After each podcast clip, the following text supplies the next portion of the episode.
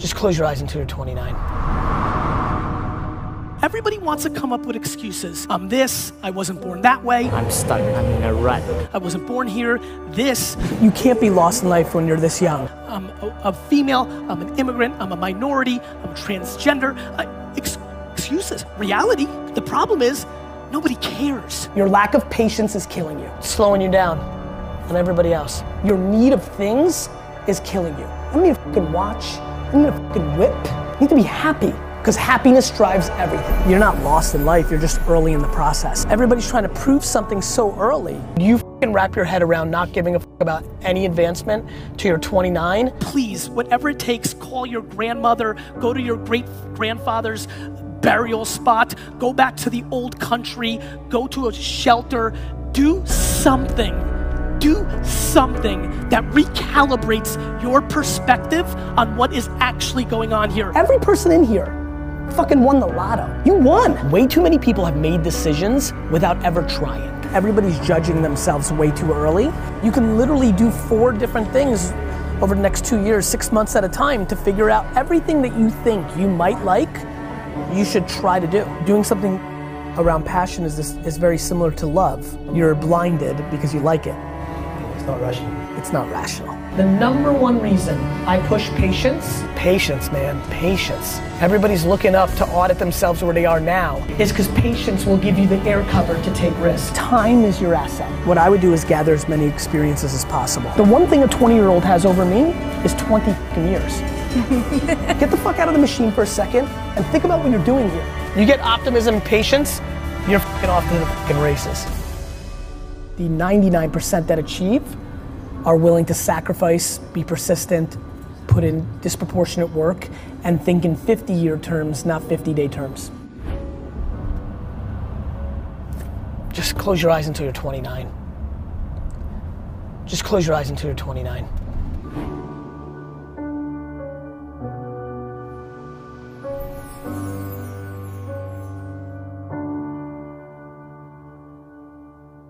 Because when you see regret in a man's eyes, it's fucking painful because you, have, you can't do shit about it. When you're 90 and you're not mobile and you're tired and it's over, you can't do it. You can't do it. You can't build that company you wanted. You can't spend that time with your kid. It's regret. And it fucking drives the shit out of me.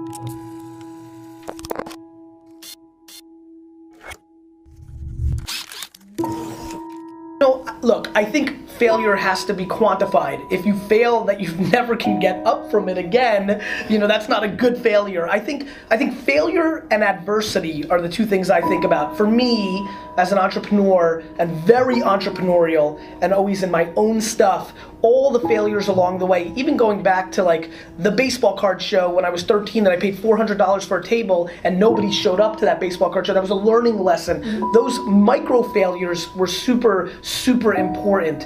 I think, you know, it depends on your stomach, right? Like if you if you really fail, like go out of business. I think people take one of two ways, right? They're like just finished and they're never able to get off the mat and they go in a different direction. So to me, I think quantifying the failure is important to me. They gotta change, you gotta evolve. Like Madonna did it right. She reinvented herself 14 times. That's why she had a long career. You know, like you've gotta reinvent yourself. You know, so I, let's talk about sports. When you're the best athlete and you're like the guy and you're like one of the top 15 players, Draymond Green, he's my buddy. Draymond really worked on his game every offseason. You know, uh, Ricky Rubio, the flashy point guard from uh, Minnesota, if he developed his outside shot, he would have been a much bigger player. He had all the passing skills, the quickness, he's got everything. If instead of going to Ibiza and fucking chicks in the offseason, he worked on his 18 foot jumper, he'd be in the game. If you have ambition, your actions have to match that. And too many people are just like not putting in the work. Their mouth is way ahead of their fucking, you know, actions. Like, really? You're gonna be the greatest NBA player of all time? Why? Because you think you got a little handle on the weekends? You need to shoot 15,000 free throws before school every day. What did you do from Friday 5 p.m. until Monday 7 a.m.? I'm just curious. Like, and I don't think you shouldn't have a weekend, but I think everybody's ambition actually is more predicated on their actions than their words. My friends tell me all the time they're so ambitious. And I'm like, if that's true, then you punt leisure and you punt concerts at Jones Beach and you work. I realize what's going on here. One life. I realize that I'm living like this is our only at bat and most of you aren't. People fucking walking around here like they're coming back. People fucking walking around here like they're coming back. You're not coming back. Well, listen, I don't want to impose my beliefs on others. Maybe you believe you come back. I believe you come back, you come back as a tree or a flower pot or D-Rock sneakers. And that blows compared to being a human. And so I'm acting that way. I'm acting that way.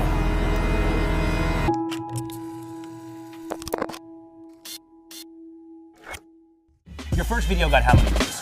30, 75. I mean, like, you know, nobody watched. Right? So, like, when I get emails, which I get 50 of them a day for entrepreneurs, I'm like, hey, like, I know you always talk about patience. Like, I've been doing this, it's not working, traction, should I give up and do something else? Inevitably, I'll email back and be like, how long have you been doing it? Oh, four months. And I'm like, fuck you. You know, like, you want this to be your life and you're giving up after four months? Are you out of your mind? Patience is grossly underestimated. You know, I was very successful. My wine business is growing. Now I start doing this show and spending all my time trying to promote this show. And the sales of Wine Library start flattening out because I was the engine. The show wasn't getting watched, but I knew this was right. And the show really didn't take off until mid 2007, a year and a half in, of five days a week of doing a show, getting only hundreds then a couple thousand views. Gotta keep putting in the work every day. One is better than zero. Gotta keep putting in the work, putting in the work, putting in the work. There is no quick cure. The hard work matters and the patience is what overrides it, right? I don't need to get mines at 25. Heck, I don't need to get mines at 45. This is a long, long game. I'm very driven by the climb, right? I think being an immigrant, I guess, or just having this DNA, I don't like winning. I like losing. I like the struggle. I don't give a shit about the, the stuff that comes along. But the game, the game is my drug. Like there will never be a game over for me. There's no dollar amount. The the game, the process, the climb, that is the drug that drives me. That is my oxygen. That's what I love. And so every day is gonna go by 2016, 2017, 2018, 2019, 2020, 2021. And you're gonna look for the short game. You're gonna look for that miracle algorithm. You're gonna look for that one move that's gonna change your outcome. And you're gonna continue to search and play the short game while I keep putting in the work, the hours, the long term value, and putting in the work while everybody else is hoping and dreaming. I'm gonna be executing. You play this short game. I'll keep playing the long game. And it's time to put on a helmet and get to work. I'm scared. I'm super scared. I'm scared because I know exactly what happens this month every year. Every year. I'm scared. I'm scared because I know that there are so many of you that graduate this month and have no fucking idea what you want to do. And that's okay. Most people don't. You should not be stressed about that. I'm actually not scared about that. I'm scared that you don't realize that you're entering the greatest five year window of your life.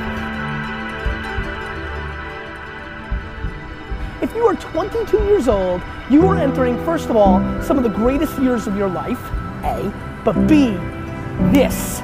This is the moment because you have to understand this next five year window is when you don't go practical and safe. This is not the time to get the job mom wanted you to. This is not the time to try to maximize as much money so you can buy a, a fat whip. This is the time to realize that you have a five year window, and it's three for some, it's eight for others, but this is a five year window for you to attack the life that you want to win, not because it's the secret or because the world's so zen, because it's fucking hard as shit out there.